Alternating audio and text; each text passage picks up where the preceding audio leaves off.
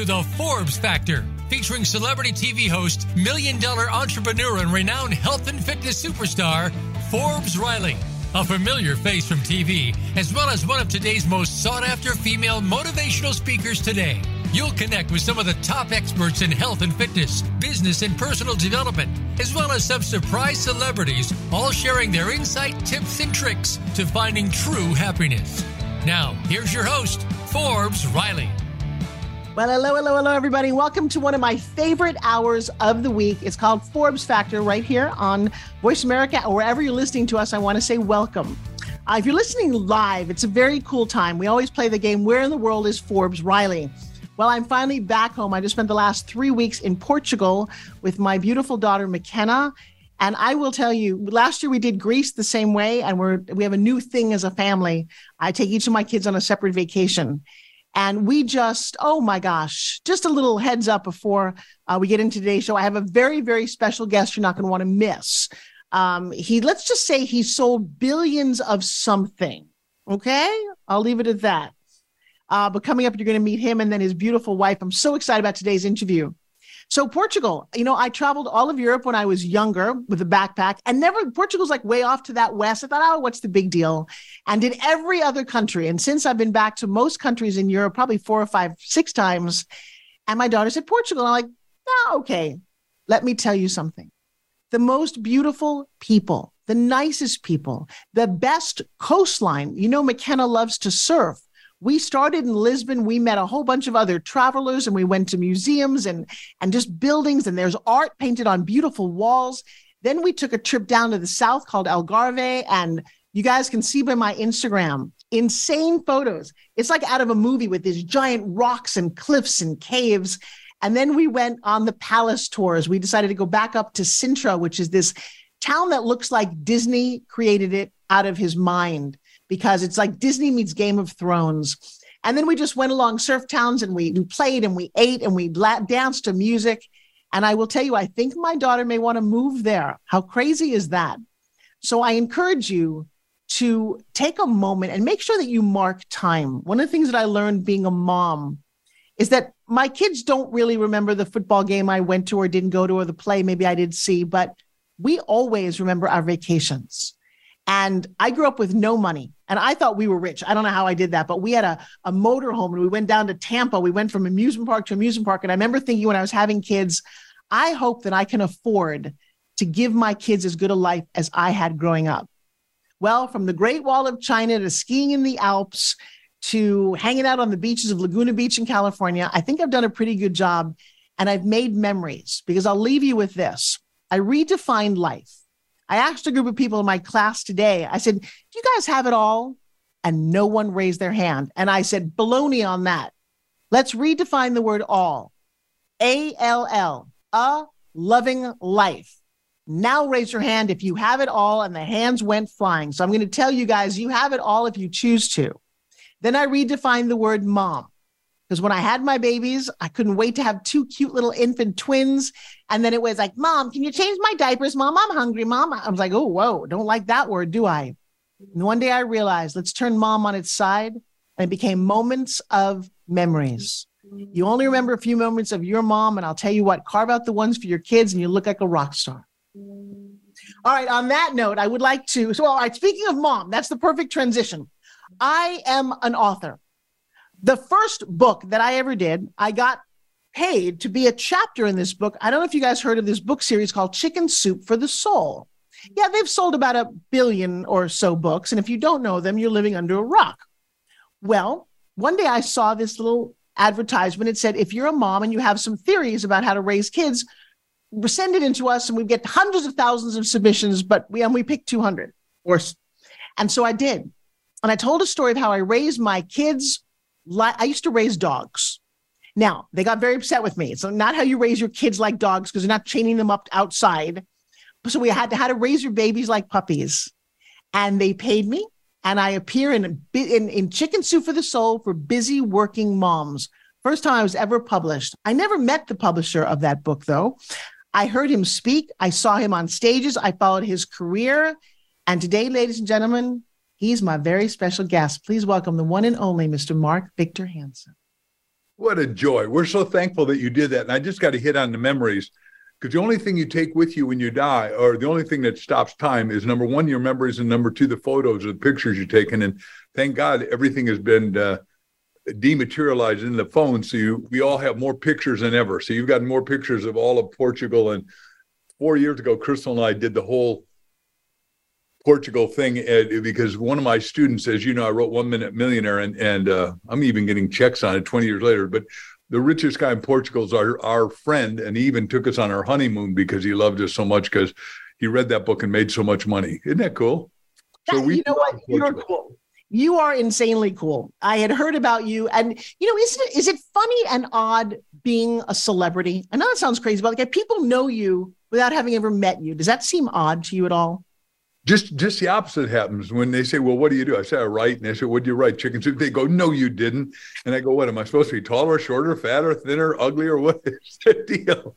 I don't know what an author is supposed to look like, because you and I know so many, and we come in every shape, every form, every size. But somebody decides in favor of authorship, and now I'm even a publisher, as you know, Mark Victor Hansen Library, and we even do Mark Victor Hansen Library biography collection, which we're doing 4 of the best biographies, because everybody has a story.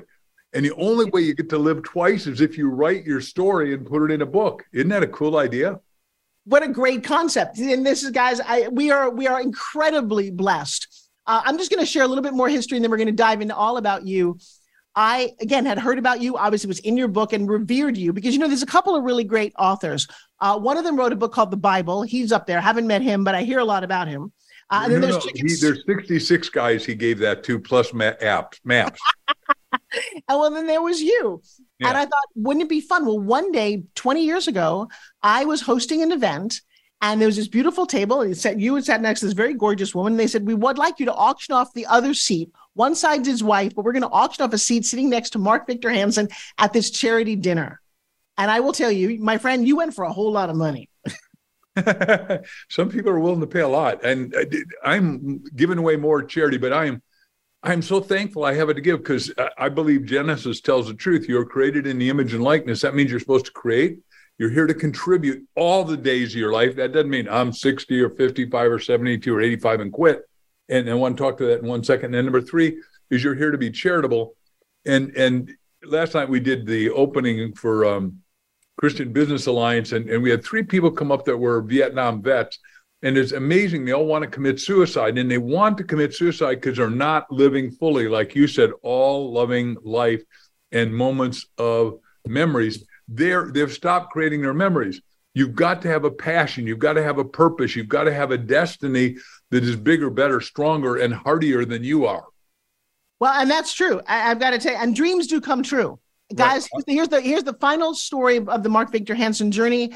I got to celebrate my last birthday sitting with him and his family at breakfast, and just talk about like a dream come true, because I also go, well, I came from nowhere. Who am I to do with this? So Mark, let's go back to square one. How did you get started? I was bankrupt. I was upside down. I went bankrupt so fast in New York, I went to the world's biggest library, New York Public Library, checked out a book called How to Go Bankrupt by Yourself. I'd been in graduate school with the smartest guy on the planet. Einstein's best student is my teacher for 7 years. I was a slow student, obviously, in grad school. Dr. Buckminster Fuller, and I was trying to be Bucky, and that's why I went bankrupt. But we were building out of plastic, wrong time, interest rates 18%. Wait. Go back for a second. So you've told this story a lot. What did you want to do when you were little? I wanted to grow up and become a professional speaker. I love people that could speak from the peak. I've never been asked that question before.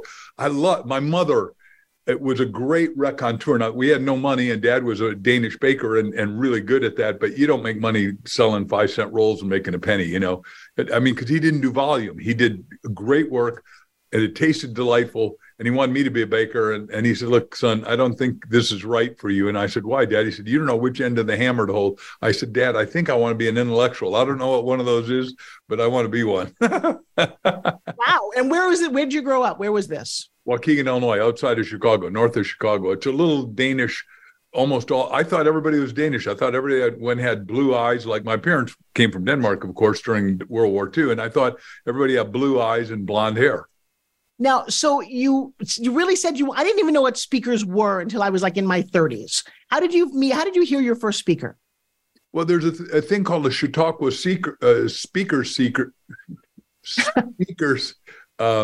seminars that was traveling around the country at that time, and I was so blessed. And my parents didn't have books at home, right? We didn't have any money, so books weren't something that you had. And all of a sudden, then I get to be a sophomore in English with this genius named John Reinhart, and his wife later told me, God, Johnny would have books on the ceiling if there's only a way to stick them there. And he got me first addicted to reading, then addicted to writing, and then addicted to going and hearing great and inspiring speakers that would be life-changing. And he even let my brother and I owned a rock group. By the time I was 16, the Beatles came out, and I started a rock group called The Messengers, which my wife, who will be on with us in a few minutes, said is pretty prophetic of what you do for your life. And to take that whole story, this guy so wowed my soul. I wanted to grow up and become a writer and a speaker. And we went to all these meetings that when I won the Book of the Year, my parents had passed away. I brought Mr. and Ms. Reinhart in front of 60,000 people at McCormick Place to say, you know, I was back to what you said. I'm selling more books than anybody, second best to the Bible in nonfiction. So that's like, and I did do Chicken Soup for the Soul Bible. So it's sort of like way cool. I love the fact that a speaker had that kind of effect on you. I just had a very powerful moment. There's a guy out there named, it's not Jeffree Star, it's Patrick Star. Patrick has got millions of followers, famous makeup artist. I'm a fan of his. He got me in a private room on Clubhouse not long ago, and he said, Forbes, I have to tell you something. I'm like, what?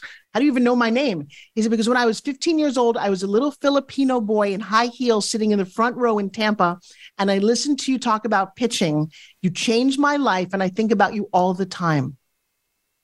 Wow, right?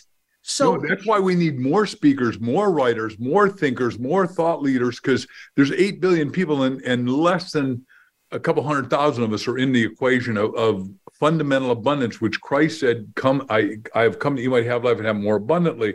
And he only taught surplus. God only deals in surplus. You're supposed to have an ever-expanding life that is ever-improving and creating extraordinary memories, because you're not, I'm dull. If you're bored, it's because you're boring. Get clear, you know.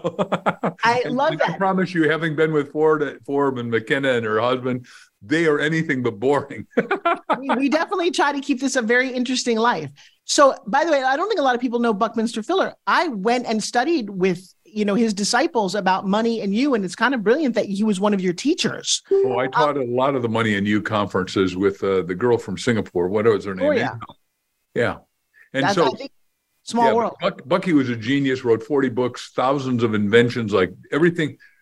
Let me just do one that's important to today, and that is he did a Dymaxion map that has no distortions. He made it on an icosahedron, 20 triangles around a globe. But the point is, he said there's not 7 oceans, there's one ocean. And today we're overheating Florida at 101 degrees. Now, some people are going to see this later on and not know. Ladies and gentlemen, we do not have global warming. We got global idiocy, global ignorance, global political people that don't know what they're talking about. Because one of the books we're doing at Mark Victor Hansen Publishing, we had a little 12-year-old kid who heard me talk and said, you said if we plant 1 trillion trees, we can end global warming. I said, that's true. So I told him the story of Johnny Appleseed, which you know. Johnny Appleseed was a real guy. John Chapman ate apples, saved 15,000 apple seeds, planted them from New York out to Illinois. And this kid said, well, what should I do? I said, well, you want to plant 1 trillion trees. So we did his book called The Treehouse, little Ethan. He's 12 years old. He's going to plant 1 trillion trees. That'll balance soil ecology, get the weather back. And he's doing it every day with drones at 100 an hour, mulberry to apple, for one simple reason. He and I have agreed, even though he's only 12, but he's already worth $250,000 because his parents taught him how to invest and buy real estate.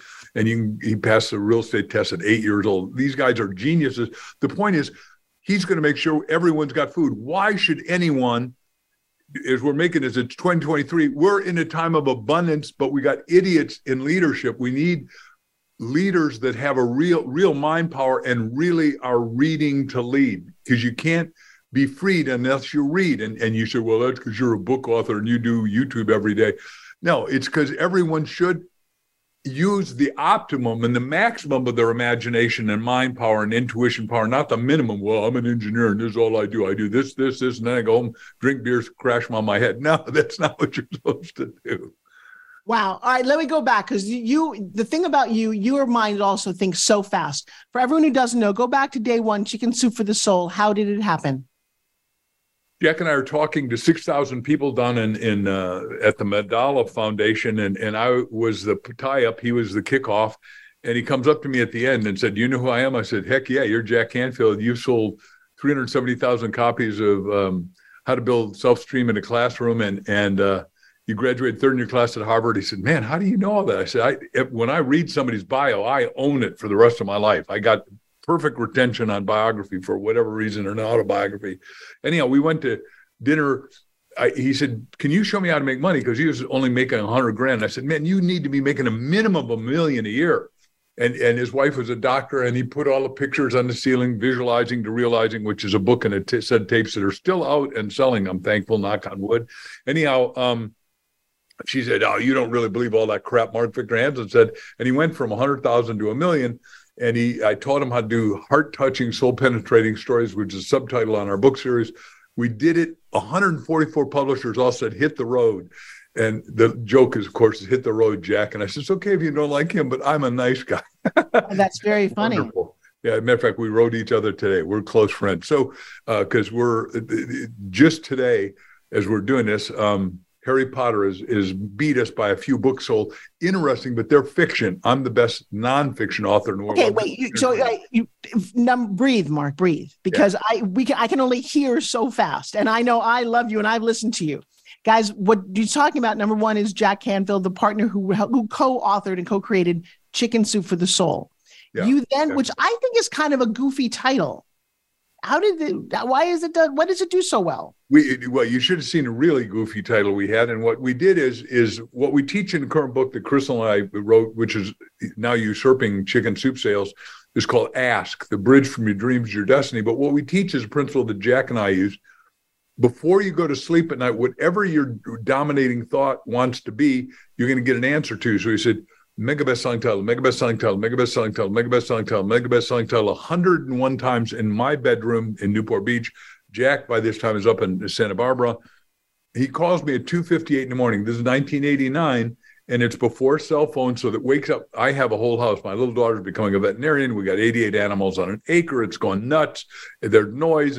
And I said, "Jack, this had better be good." He said, "Chicken Soup." I said, "For the Soul." And we both got goosebumps. Now, we have 7 models in Chicken Soup: goosebumps, God bumps, chili bumps, instantaneous behavioral change. I can tell you all 7. That's not the point.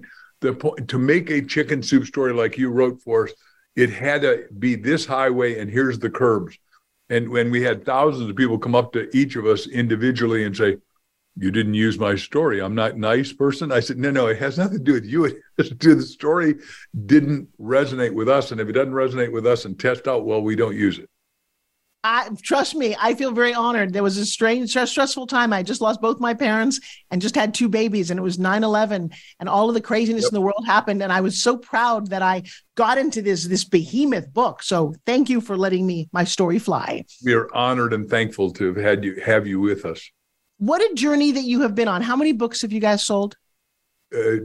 Somewhere between 500 million, 600 million. And my goal was and is to sell 1 billion books, because no one's ever done it. Now, the Bible sold 3.5 billion. And when I wanted to do Chicken Soup for the Soul Bible, again, our publisher, HCI, which is a wonderful guy, Peter Vegzo, said, "That'll never sell." And I said, "Just write me a letter and give me permission." So I took it to Thomas Nelson, and we sold 70,000 a week, because I said, "Look, people are afraid of the Bible because it comes with a black cover and somebody's been throwing it at them. Let me try it with my corporate colors," as you know, are purple and gold, right? God's highest colors. And then we'll do a little story to get you into the big story. And it just went nuts. Everybody bought one because, hey, here's a non-threatening Bible, and I love chicken soup, and I love little stories. And here's a story that'll explain who Solomon was and who Jesus was and Moses, which I wrote. And I thought, oh, that's like so cool. And now we're redoing it with, we're going on radio show to 150,000 hours of radio. I'm sure you know David Sams. He owns he owns Contagious Enthusiasm Radio. He owns Keep the Faith Radio. He owns all the big radio. But he found Oprah, and then he found us, Crystal and I, to do all this. I love this. We're going to meet your beautiful wife in just a minute. One of the things that you're focused on, and I want to just hear it from you, is that you encourage that everyone does have a story. Absolutely. And now created a publishing house So for all the entrepreneurs who are listening, what's the advice that you give us? Everybody ought to go to our website, markvictorhansenlibrary.com, because I'm Library 3.0. Library 1.0 is Alexander the Great. He congealed all the information of the world back then. Library 2.0 in New York is obviously Andrew Carnegie gave us 4,000 free libraries because he wanted everyone to have a chance to elevate their life, make themselves indispensable, master their art form. And then we're Library 3.0, where today it's really tough to get into a major house. I'm with 8 houses because I've been a prolific writer. Like I said, 320 books authored or co-authored in Random House. I love everybody in the book business. So this isn't a slam, but the book business is, you know, like every business, there's some competition now. So we created a publishing company that we help people. We ghost edit their books to perfection. We ghost write their books to perfection, or if they can afford it, we think everybody ought to do their biography, because when you die, if you have some wealth, you don't want to give your kids wealth. And let me do a personal story. My oldest brother, 11 years older than me, just died. I had no idea how wealthy this guy was, because he had a photographic memory and he was brilliant in what he did. But he left money to his 4 kids divided, lots of money. And 2 of them have already died of drugs, because money, like our friend Jim Rowan, who I did lots of talks around the world with, and a master philosopher of business, Jimmy said, money makes you more of who you are. And the trouble is, if you're doing something stupid to yourself, you get stupider or deleterious to your health. So what we're saying is, look, let us help you write your biography, because everyone needs one. You need one every decade, but you got to teach the values that you live, the principles, the philosophy, the culture, and you overcame the odds. And because everybody thinks, well, Grandpa didn't have any problem, and he became a millionaire, a cent millionaire, a billionaire. No, Grandpa had lots of problems. I mean, my hero, Elon Musk, which I've done more YouTubes on than anybody, comparing him to everybody from Andrew Carnegie, who I'm a scholar in, to anybody. And the point is, he has nothing but problems, but he doesn't get stuck at the problem, because what Christ said is be in the world, but not of the world. And I'm saying that the newest thing I'm doing on Elon is that he's the only guy in the world with a 200 IQ based on all the current testing, because he works 18 to 20 hours every day, 7 days a week. He's pushing the edge of the envelope, but he doesn't have one business. He has 7, and he's going to figure out how to make the world work. And he's getting everybody to come on board with him. It is, I can go deep on that if you want, but I'm not here really to sell Tesla and Starlink and Neuralink and all that, all of which I'm scholarly in. I love this. You know, talking to you just fuels my soul and ignites my heart. So everyone should have a story. What's one of the biggest obstacles that you personally overcame, and how'd you do it? Well, let's just stay in the book business. Chicken Soup for the Soul, we're selling 20,000 a week. We should be number one. And the lady at New York Times, who was a classmate of Jack's, and Jack, as I said, was third in his class. So he's in front of her somewhere. And I said, Jack, there's only 500 in the class. You knew everybody. I don't know anyone, but this lady at New York Times is thwarting us. So he said, well, I'm scared to call her. I said, oh, God, I've been selling since I was 9 years old, because my parents had no money, and I'd love to have freedom, because I teach money freedom, time freedom, relationship freedom, and then passionately purposeful freedom. But you got to have the money to pull off the other sequentially. Anyhow, so I'll call her. So I call her up, and I say, we really should be number one. We're selling 20,000 a week. She said, sir, with disdain and upset, she says, you are a multi-authored book. Like, that's a surprise to me. Mentally, I'm thinking, right? She said, we at New York Times don't do multi-authored books. I said, you're positive. She says, I'm positive. I said, lady, back to what I said to you. You do the Bible. It's got 66 authors, and then maps, 720. She said, son, you're in next week. What a beautiful story of perseverance, and the idea of picking up the phone, which some days I struggle with. I'm outgoing, but picking up the phone has been one of my issues too. So take it now from Mark. If you want to be number one, you got to pick up the phone. That's right. And you got to way we handle rejection, which that's a real reason Jack didn't want to call. He didn't want to get rejected. So I said, look, there's one clean 4-letter word that'll handle all rejection. Clean. N-E-X-T, right? You're going to keep saying next. And if you had to pester her until we get there or whatever, but we were deserving and desiring.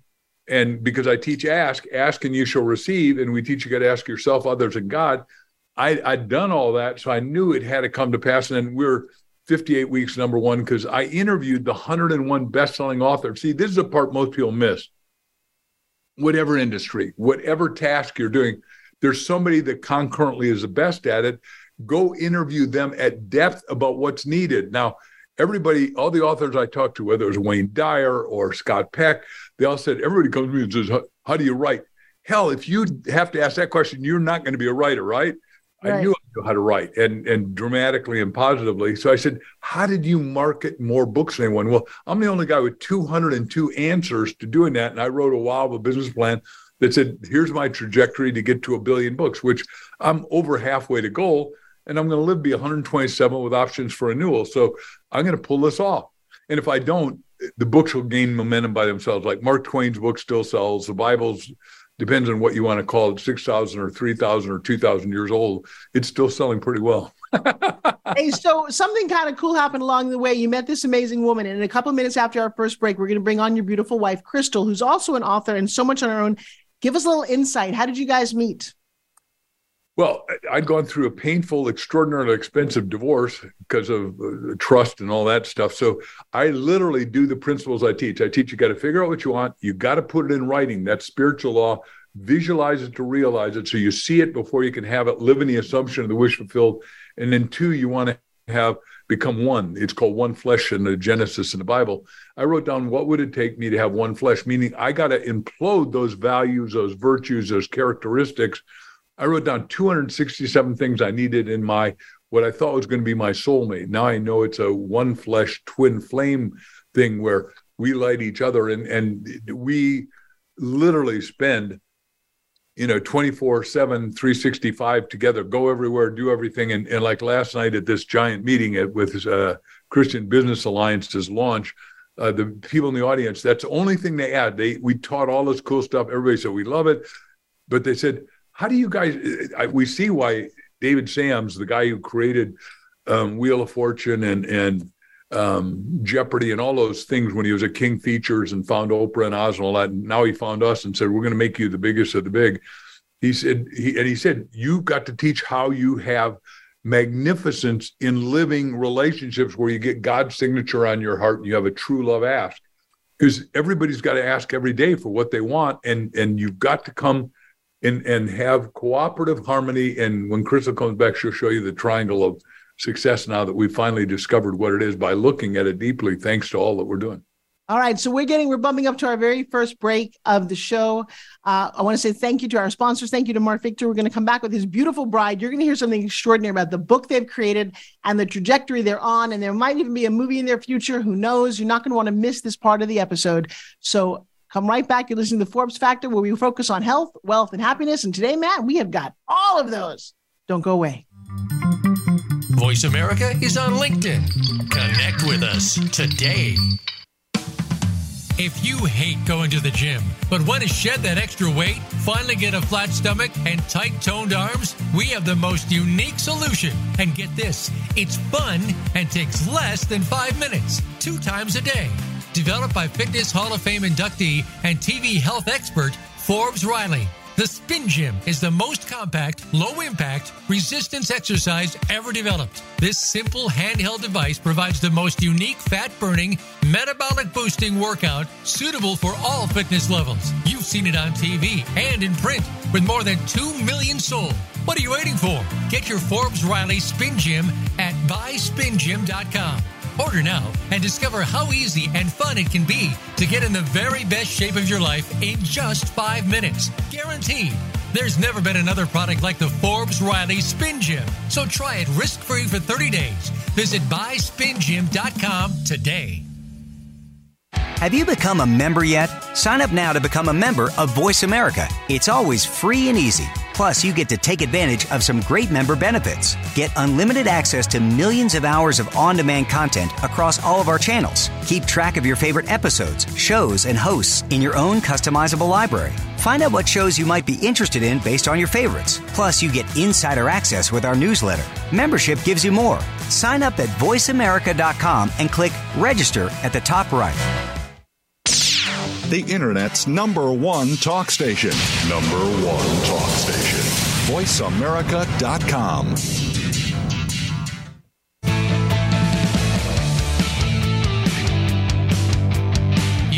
listening to The Forbes Factor.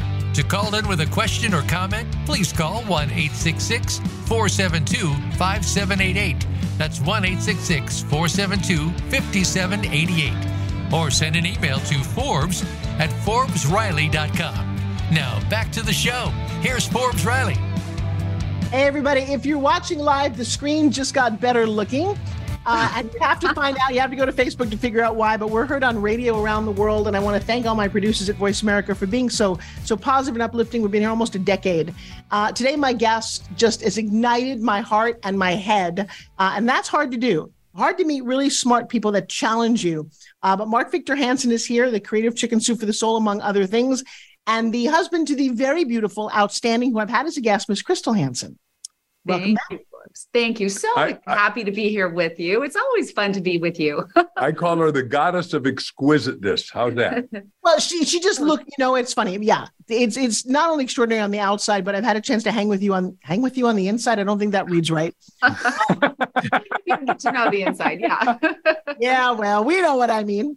But what's cool, one of the cool things that Mark mentioned that I don't ever hear, and I don't think most people do, is the amount of time that you both spend together and the love that you have. I mean, I'm very passionate. My husband and I have been together, my second husband, for 6 years, and 24/7, we have no problem. But most people think that's unusual, odd, or have no idea how you could stand it. What's the secret? What's the secret? I told you you'd share this triangle secret. Yeah, right. It's funny because I don't know if Mark told you, but we've just been engaged by David Sams, who Keep the Faith Radio. He owns 150,000 hours of Christian radio time. So we're working on a program. He loved our Ask program. From our Ask book, we created a program, wanted to market that to his people. And what came from that is he said, you guys are just so good together. We need to do a marriage program. So we're creating the True Love Ask program right now. And we'll be filming and recording all of that in September. But it really caused Mark and I to get granular about, we love our relationship, but we're kind of like, what is it that makes it work? And we've come up with some really interesting things, Forb. And one of the things I think that I'd like to share with you is we came up with this thing called the True Love Triangle. There's a triangle of values, and what that True Love Triangle is at the top of the triangle is sacred awareness. We say, marriage wasn't your idea; it's God's idea. He created a woman for a man for a woman. They were created, as to become one flesh partnership. And interestingly, if you read Genesis, it says they were both men and women are created in God's image. So, you're like this God pair, this God energy pair. And we just feel like that sacred awareness, number one, is so important, that your marriage isn't a frivolous thing. It's a very important thing. And it sets, I think it's God's gift to mankind to be able to set us up for this really stable foundation for our lives. I mean, it's so much, yes, it brings more challenges. It brings more interesting moments, but it also brings such stability to your life if you can get that one flesh relationship. Well, so hang on there. So if 50% of marriages end in divorce, right, what's the missing link here? Well, the missing link. So that's sacred awareness is number one. The next one is generosity. And this generation, we feel like this generation is particularly having a hard time with this because everything is, this is more the me generation. I can do this. It's all about me, right? But to have a successful marriage, you have to be generous with your time, generous with yourself, generous with your belongings, generous with everything, right? It's this huge generosity that you have to have, or your marriage will not succeed. It will not be a happy place to be. So I just taught a healing training before I met you, before today. And one of the things that came up was overwhelm. Mark, you're very busy. You've done a lot. Crystal, you're very busy. How do you deal with overwhelm, especially in light of generosity? Right. In terms of the generosity of time, it's really, I think a lot of it is planning together, just communicating like, okay, what's on our plate? Mark and I, we love that morning planning time together. We try to do every single morning, unless it's like we have to be out the door at 5:00 for some reason, but we try to give ourselves that hour or at least a half hour of sitting there, kind of meditation, prayer, and then planning, like, what is our day? What are our priorities? This is what he has to do. I have to do. We have to do. And just teeing that up together every day keeps us on the same page. So, we're moving together as a team all the time. And I think if you do that, it's okay if you get busy. It's okay. It's like, okay, you've got this, I've got this, but together we've got this, And the third one, what's the third one? The third one is respect. Okay. So sacred awareness at the top, generosity, and respect, right? You have to respect your spouse. And that means, really never robbing your spouse of their dignity. And you have to think deeply about that one, the things that you can do.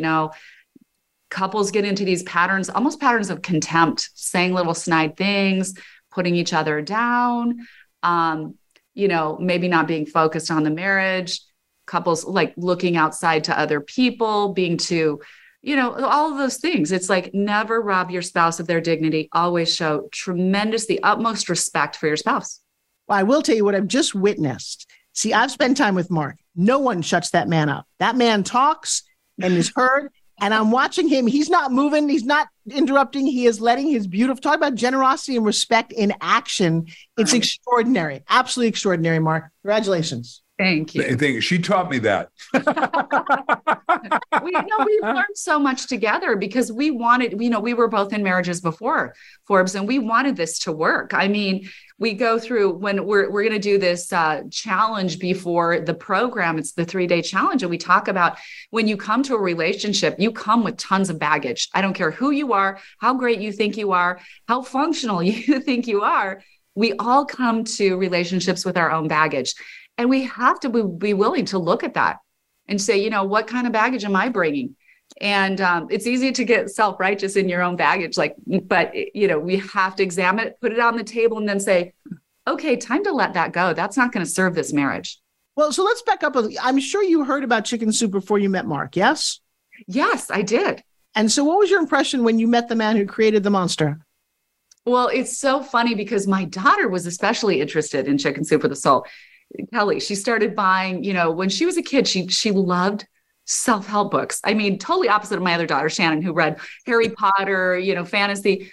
Kelly was obsessed with self-help, and she wanted every Chicken Soup for the dog lovers, Chicken Soup for the horse lover, Chicken Soup for the kids soul, the teenage soul, the preteen, the teen. I mean, so she had a stack of Chicken Soup for the Soul books.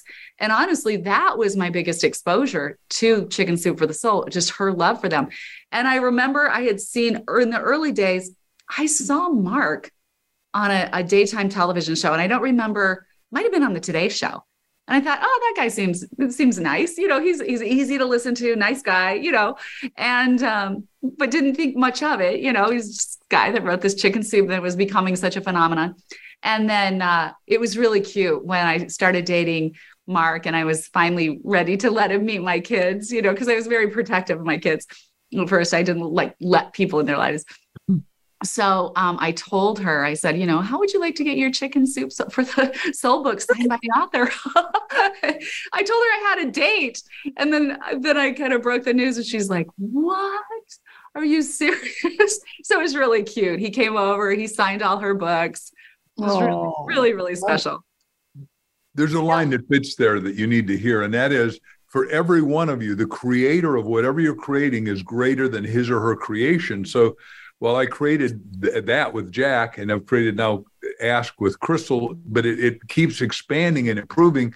And that's what's going to make the world work. If everybody uses their full potential, then that's what you and I as friends are trying to do. We're being the gadflies to stab people's spirits alive that are watching us on, whether it's Voice of America or YouTube or Facebook or wherever.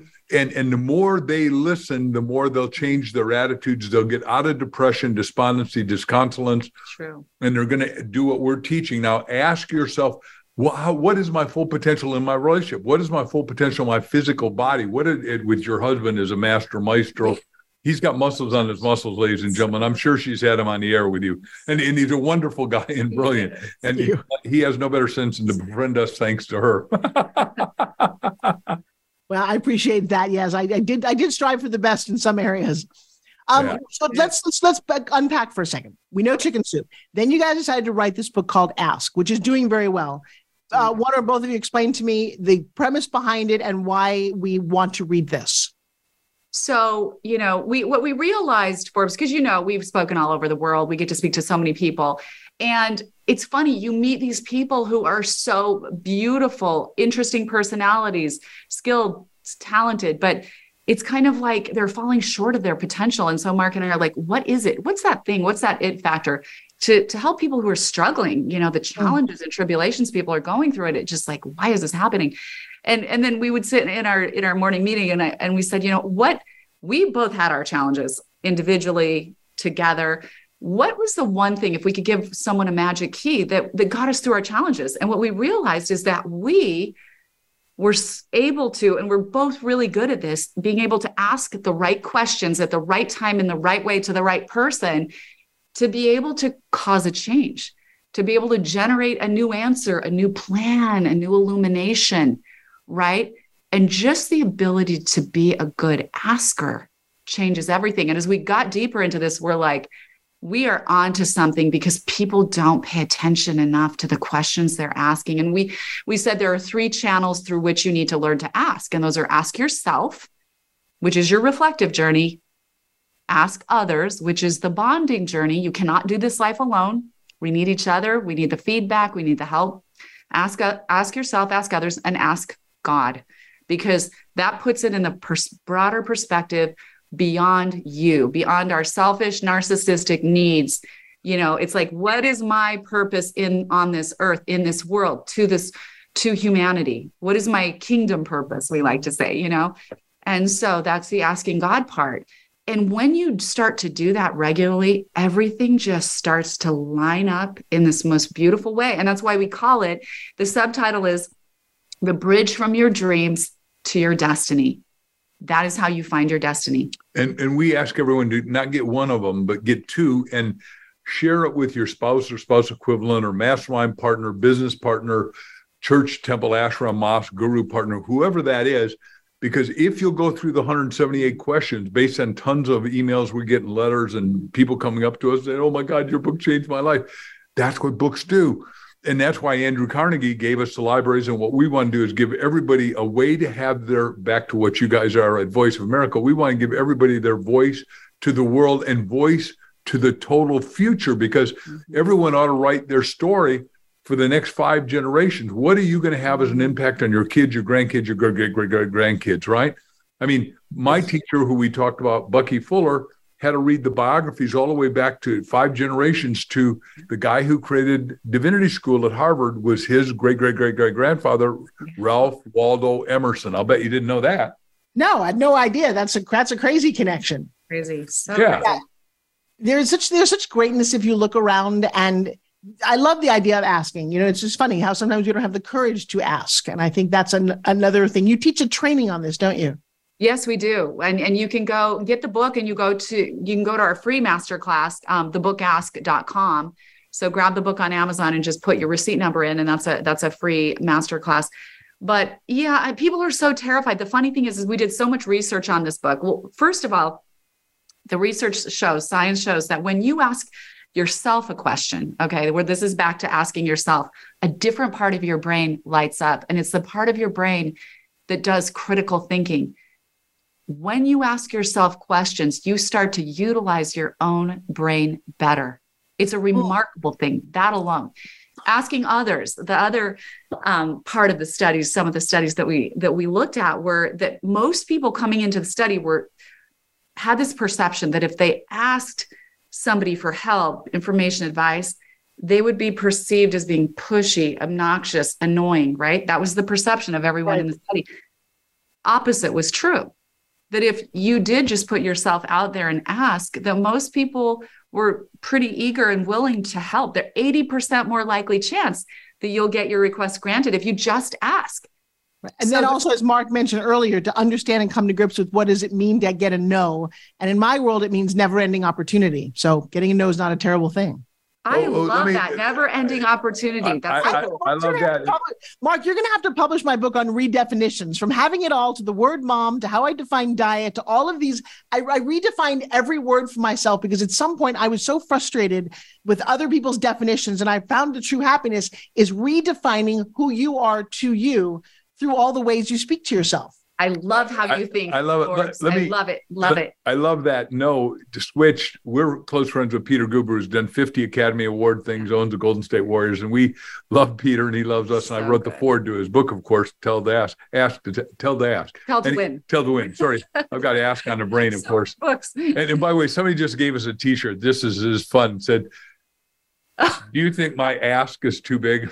Oh, I love that. That is great. The word ask is huge across the T-shirt. It says, do you think my ask is too big? So back to Peter Guber. He said, Mark's the only guy that when I tell him no, he thinks it means he's dyslexic. He thinks it means on. Oh, I love that too. That's perfect. Hey, let me ask you guys a question. You are so passionate about leaving legacies and all that you're doing. And obviously your legacy is far going to outlive all of us. Is there a shift in the universe right now?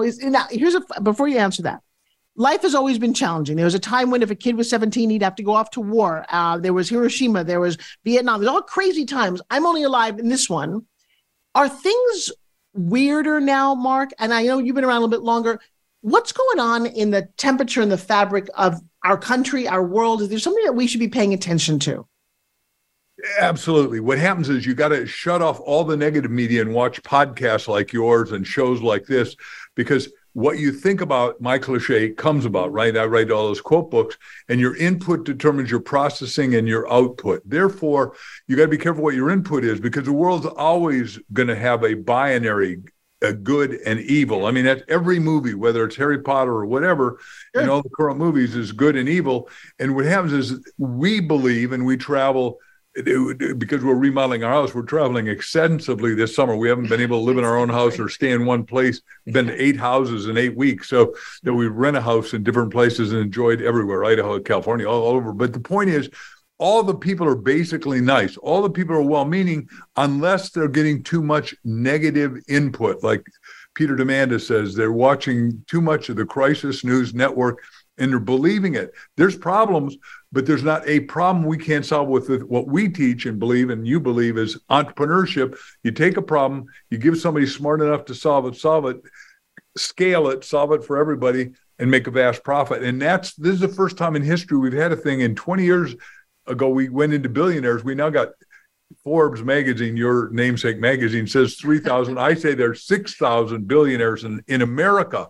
And we're going to have more than ever thanks to AI. Now, AI's got positives and negatives, but we're part of 2 AI initiatives right now, or 3 actually, that are going to change the world positively. And if we do that fast enough with morals and ethics, like Elon teaches, and he created AI ChatGPT in 2015, we're going to go to really high ground, because it can do stuff we've never done before, never thought before, never understood before, because knowledge is powered when applied. But knowledge with wise people applied is infinite. And for the first time, we're going into an infinite economy. And like I said, you got to have money freedom, so you got time freedom, so you can think, so you can have relationship freedom, so everybody can get passionately on purpose about what they're supposed to be doing. And every one of us is supposed to be doing something exciting, wonderful, joyous, magnificent, and uplifting.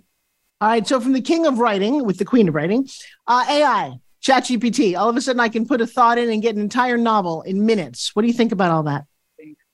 Well, first of all, that's a nice thought that you could do that. And obviously, everybody from Jordan Peterson has said that, but it's not true, because it can't think. It can only go over past information. It can't go to new horizons. It doesn't have, remember, intuition. There's a couple eyes that God gave humans that he can't give a computer. A computer just has the data source that it's got. So if it's garbage in, garbage out, if it's unethical behavior in, which is happening a lot right now, unethical behavior out. And that's why all the nihilists, all the atheists, all the agnostics are saying, well, it's going to be the end of the world. Like 2001 Space Odyssey, literally my teacher's best friend was Arthur C. Clarke, Dr. Clark, who lived in 6'8", basketball player and all that good stuff.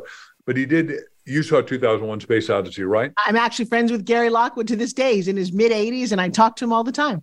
Wow. That's the main actor, right? He's the main actor. If you know what, it'd be fun for you to connect to him. Yeah, he's an amazing man.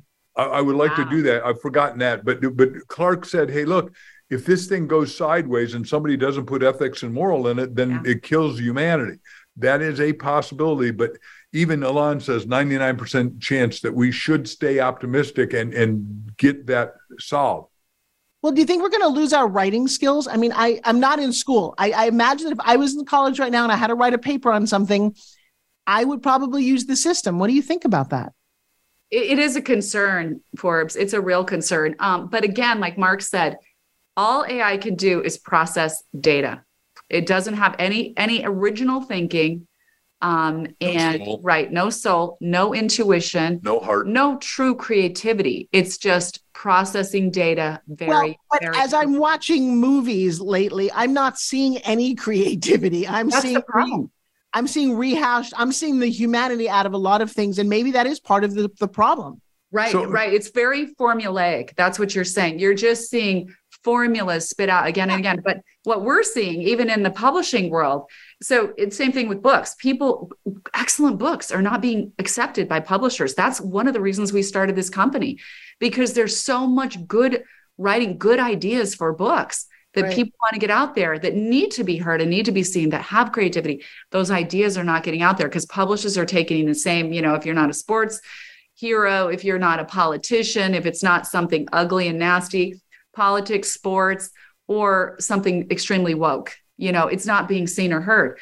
So we just have to keep the creativity alive. And what was really encouraging to us is what happened with the film, The Sound of Freedom. Oh my gosh, the best. Isn't it amazing? But think about this. They made that and distributed that film completely 100% out of the Hollywood system. That is a first. And it beat Indiana Jones big time at the box office in terms of what they spent on that film. That's way after a couple of weeks, they've done $100 million at the box office. So that is people serving people communicating with people, real stories, real life events, people caring about what's going on in our world and caring enough that we create our own distribution system. So it's really just, we have played into these controlled systems. And I think people are starting to wake up. I think that's why there's so much sort of bifurcation in the world, such polarization, is things have been taken too far.